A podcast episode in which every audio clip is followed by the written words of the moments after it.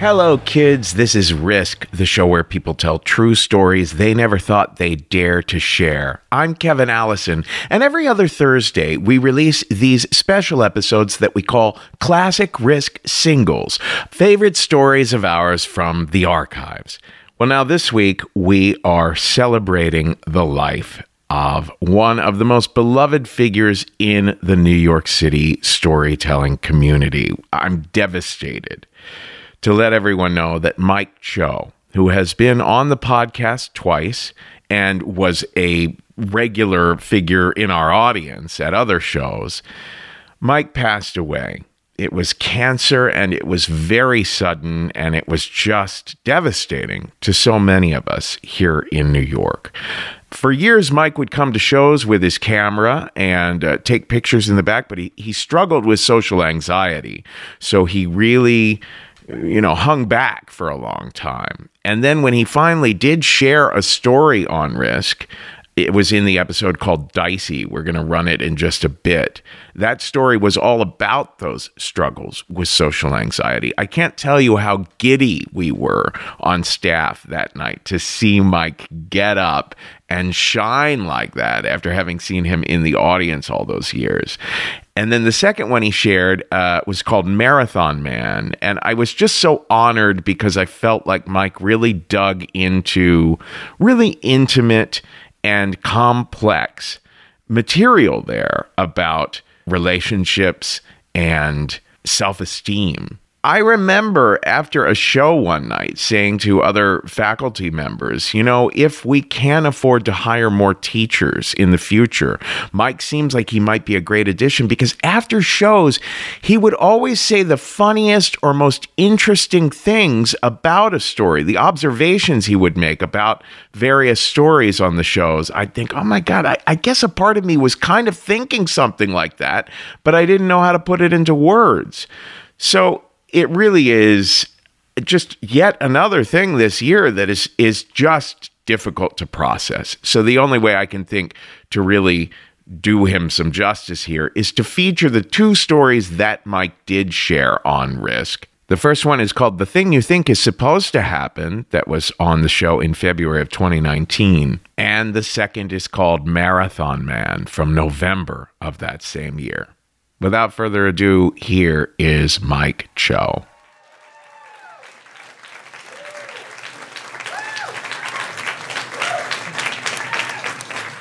Hello. That was amazing. so, I will tell you something that some of my close friends don't even know about me. And that is that uh, through my whole life, I've struggled with often crippling social anxiety and social awkwardness. It comes and goes, but even on the best days, like I can always just feel it there right under the surface. And sometimes I can just hear somebody laughing or talking, even in the next room or down the block, and I'll just suddenly be convinced that they're laughing at me and they're whispering and pointing and staring at me. So, because of this, like I hate going to parties because I'm terrible at them, and that makes me feel terrible, and so I hate parties this has been with me long enough that I've picked up all the little tricks that you learn to get you through life, or at least get you through the day. You can practice smiling and saying hello in the mirror. You have this running list of conversation topics just constantly rolling in your head in case you run into somebody that you know and you have to talk about something. One trick that I picked up that I like is to always carry a camera around with me. And this helps for a lot of reasons. First, obviously, the lens and the screens and the viewfinder and all that, they create this safety barrier between you and the, and the rest of this world. I also like it because when people see you with a camera, and not just a camera phone, but an actual camera with like buttons and dials and all that on it, that automatically gives you a reason to be somewhere. You know, like you're the photo guy, you're there to take pictures. Otherwise, you're just a guy standing by himself in the middle of a crowded room, just waiting for that thing you think is supposed to happen. So there are good days and there are bad days. And this day in February, three years ago, this was actually a good day anxiety wise, even if it was pretty bad in all the other regards. Like I hadn't eaten since before noon. I hadn't been sleeping. I'd been having a rough week at work, my nine to six job, and I just worked a full day and had done a three hour volunteer shift on top of that. So I was exhausted and I was starving, but even so, I was running across town from West 13th and 7th Avenue to Houston Avenue A. And I was happy. I was happy because the hard part of the day was over. And I was going to meet my friend Mimian, and we were going to see a show together. Mimian and I, we were at Mercury Lounge. We were there to see Mark Eitzel. He's a singer songwriter that had been a favorite of ours for many years. Mark Eitzel sang for a band called American Music Club that I discovered when I, was in college at that exact magic age where you first discover and really fall in love with music. An American Music Club, they sang these epic poems of longing and heartbreak and addiction, and they were just dripping with irony and pitch black humor. And that was my life in the 90s. And uh, Mark Eitzel, his solo stuff, it was brooding and intense and kind of terrifying. And the man himself is brooding and intense and kind of terrifying. And the room is crowded from our spot at the front of the stage, and it's super hot. Like they had cranked up the heat when they first arrived in the afternoon and just had just left it on all day. And Mark Eitzel, he begins playing this song that I really love called Patriot's Heart which has this great lyric in it that says, Give me all your money and don't tell me what you're thinking. I'm the past you wasted. I'm the future you're obliterating, because that is my life today. and then, more out of habit and just because I always have it with me more than anything else, I pick up my point and shoot camera and I begin taking pictures.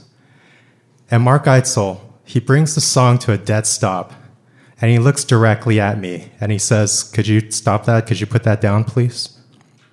And immediately I drop the camera, but it's too late. And I look around and I see all of these 200 ghost faces around the room, just lit up by the different colored stage lights, just slowly turning to face me. And the irony is not escaping me at this moment that here's this device that is supposed to protect me from people staring at me, and now is the very cause of it. And Mark Eitzel, he's not being mean about it. He makes a joke. He says, Oh, cameras just make me think too much about how I look, and then I can't play. So, of course, everyone in the audience starts shouting, You look great! And someone says, I like your necktie, to which he responds by ripping it off his neck and throwing it on the ground. and then he says, All right, I, I, don't feel like playing that song anymore. And then he starts flipping through his iPad for something else to sing. So now, not only have I been called out and scolded from stage by one of my heroes and completely shamed myself in front of this crowd. Now that he is skipping the song, I've literally ruined the show.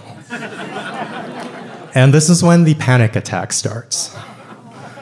So if you've never had a panic attack, I promise you they do great things for your breathing and your stomach and your blood pressure. So my heart is exploding in my chest. And I can feel every fluid in my body just rushing up through my throat and choking me. And my toes start tingling and they go numb. And my fingers start tingling and they go numb. And I start getting this incredible buzzing lightheadedness, this like the kind of lightheadedness where you can actually feel yourself leaving your body. And it's something that has happened to me all too many times. It's not every day, but it only happens on the worst days. And it's happened long, uh, often enough that I know that the only way to get through it is to just close my eyes and slow down and write it out. So I close my eyes and I slow down and I write it out. And I wake up and I'm on the floor and Mimian is frantically shaking my shoulder. Are you okay? Do you know where you are? Do you know what day of the week it is? And I look around and I see all of the 200 ghost faces are bearing down on me. And this time I know it's not an irrational delusion because not only have I passed out in the middle of this crowded club, and not only have I stopped the show again, but on my way down, I had slammed the back of my head against the edge of this concrete step, and I had split the back of my head open, and there was blood everywhere. There's a woman behind Mimian who neither of us have ever met, and I can hear her calling for an ambulance. The bartender or a manager or somebody hands me a towel that I think is clean, and I hold it to the back of my head, And then once he sees I'm okay, then he quickly escorts us out to the emergency side exit, which is great because I truly would not have survived being paraded down the middle of that room through all those faces. Except the emergency exit just leads to a hallway that exit outs right next to the front door of the club.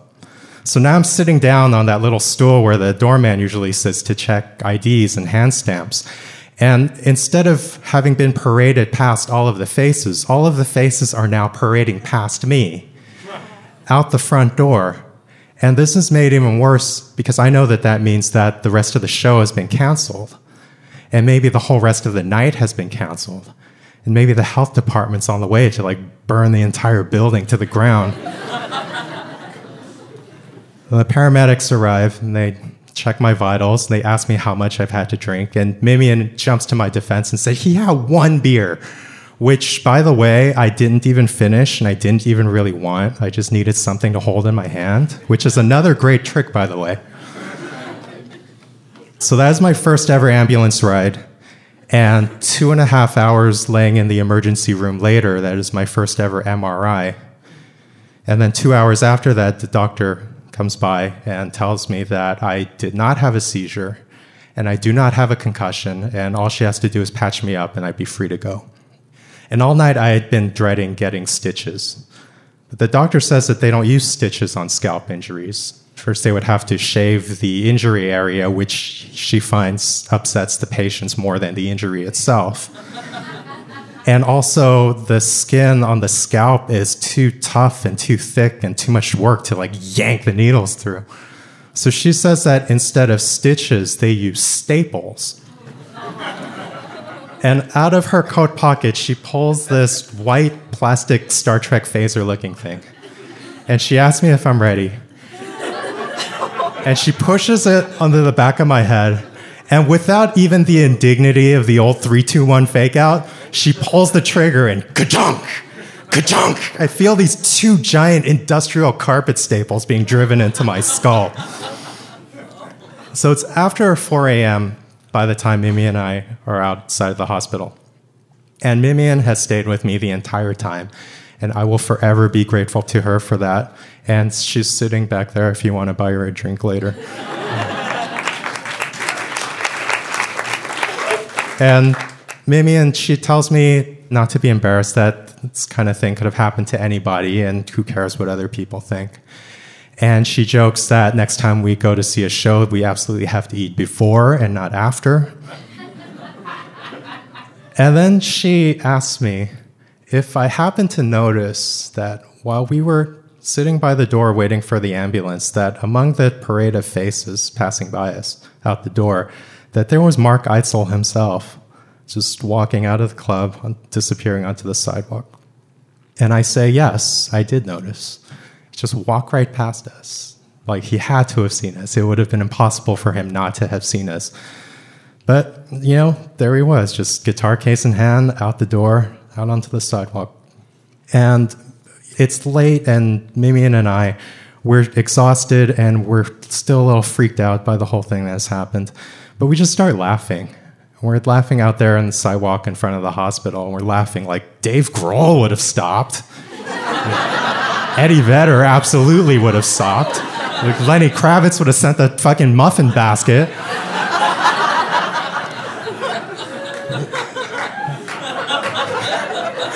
It takes me the whole rest of the weekend to work up the nerve to take a shower and wash the rest of the dried blood out of my hair and to actually touch my fingers to the wound. And I actually take a picture of it on my phone just to see how bad it looks. And I'm surprised to see that what I thought were these two giant industrial carpet staples were actually just regular office staples. These two sharp, spiky things that felt so enormous in my skull and so insurmountable in my head. They were just regular, tiny little office staples. And by the end of the week, I'm showing them off to anyone who wants to see them, surprisingly few. and then when I go to have them taken out, I ask the nurse if I can keep them. And she looks at me like, okay, weirdo. Like, I'm the only one who's ever asked to keep the staples that have been stuck in their head for a week. And I still have them. I have them in a little Ziploc bag in a drawer at home. And I'm sure anyone coming across them, finding this bag with these two little bent staples, gonna wonder like, why the hell did you keep these? But when I look at them, I think, you know, sometimes the things in my head really are as big as I think they are. But at least that one time, at least that one February night, they really weren't.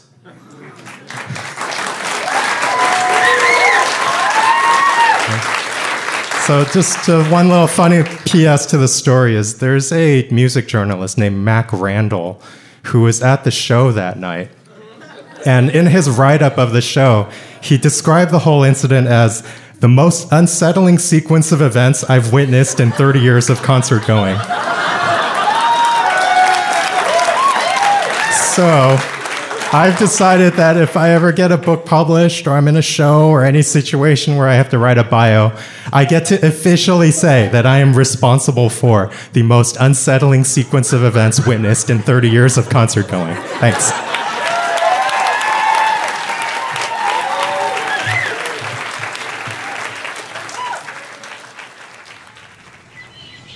This is real nice. Yeah. Makes me want to do somersaults. Well, why don't you? I feel stupid. Harold, everyone has the right to make an ass out of themselves. You can't let the world judge you too much. Don't be shy. Just let your feelings roll on by. Don't wear fear, or nobody will know you're there lift your head and let your feelings out instead. Now don't be shy, just let your feelings roll on by, on by, on by, on by, on by, on.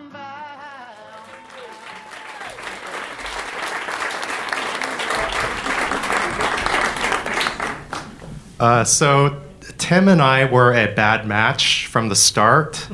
Uh, our entire relationship consisted of me uh, taking the M72 crosstown bus to his apartment off Columbus Avenue, where we would just sit on his couch and watch TV all day. Uh, we were obsessed with trading spaces, and by we, I don't mean Tim and I, I mean the entire nation. Uh, we would order mediocre takeout, and then we'd go to bed. And the next day, I would take the M72 crosstown bus back to my apartment on First Avenue, and that was it. That was our entire relationship.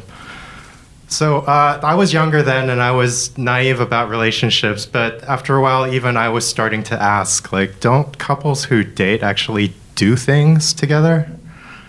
So I must have been making some noises about this because. Uh, uh, one day, Tim surprises me and says that we're going to a dinner party at his friend Harry's house. And Harry's this uh, older gentleman who lives a few blocks up from Tim. Uh, he's about 10 years older than Tim, who is already about 10 years older than I am. And uh, we get to the party, and I'm very nervous about making a good first impression. This is the first time I'm meeting any of Tim's friends. So, of course, the very first thing I do is I spill a full glass of red wine while trying to cut a piece of hard cheese. and immediately around me, all of these like thousand hands appear with all these napkins and towels, and they clean up the mess. And I hear somebody telling me that uh, Harry's been drinking for hours and he's probably not even going to remember any of this in the morning. Uh, so, seated around the table is another couple. They were the owners of the Thousand Hands that came out to clean up the mess. Uh, this other couple, who, like Tim and I, consist of an older white guy and a younger Asian guy. And in the kitchen, there's another young Asian guy who's cooking dinner. And dinner is vin, which is a French dish, and that uh, briefly confuses uh, Harry and the other white guys around the table because coq au vin is a French dish and the chef is Asian. Oh, but uh, you know, um, Vietnam was a French colony for many years, so that checks out. Oh, but the chef is uh, he's not Vietnamese; he's from the Philippines. Oh, but it's all the same general area, isn't it? All of those third world countries in Southeast Asia Are the Philippines a third world country? Really? Electricity and running water? Really? Uh, the last two guests arrive while we're eating uh, dinner. Uh, first, there's Aaron, who uh, is another young Asian guy who happens to be Tim's uh, ex before he dated me. And yeah, I've stayed friends with exes in the past. I don't really think that's weird or a big deal. And the last guest is uh, one more young Asian guy who is this actor comedian who is just stopping in in between shows. So, for those of you keeping score at home, that's skinny young Asians, five, old white guys, three. So we finish eating dinner, and Harry clears the table and he puts on some music. And immediately the Asian guys at the table they just start screaming. And they get up and they start dancing. And it's just like so instantaneous but like looking back I totally get it. You know this was the year of uh, Beyonce's first uh, solo album and you know people were still rocking out to uh, Christina Aguilera's uh, stripped CD you know that's the one that had fighter and dirty with the two R's so I'm sitting at I'm still sitting at the table just like watching them get up and dance and like I don't I'm not joining them cuz like I'm I'm I'm not the dance gay, you know? like I've tried, it's just it's just not me. So I'm just still sitting at the dining table, which is like off to the side of the room, just watching this like impromptu dance floor popping up in this little open area in front of the, the entryway to the kitchen and just watching you know people like doing their their spins and, and voguing and like taking turns doing like these runway walks and these crazy death drops. And um, i'm sitting there at the table watching this and i happen to look over and i notice that the three white guys have retired to a couch behind me on the other side of the room and they're sitting there and they're just watching the show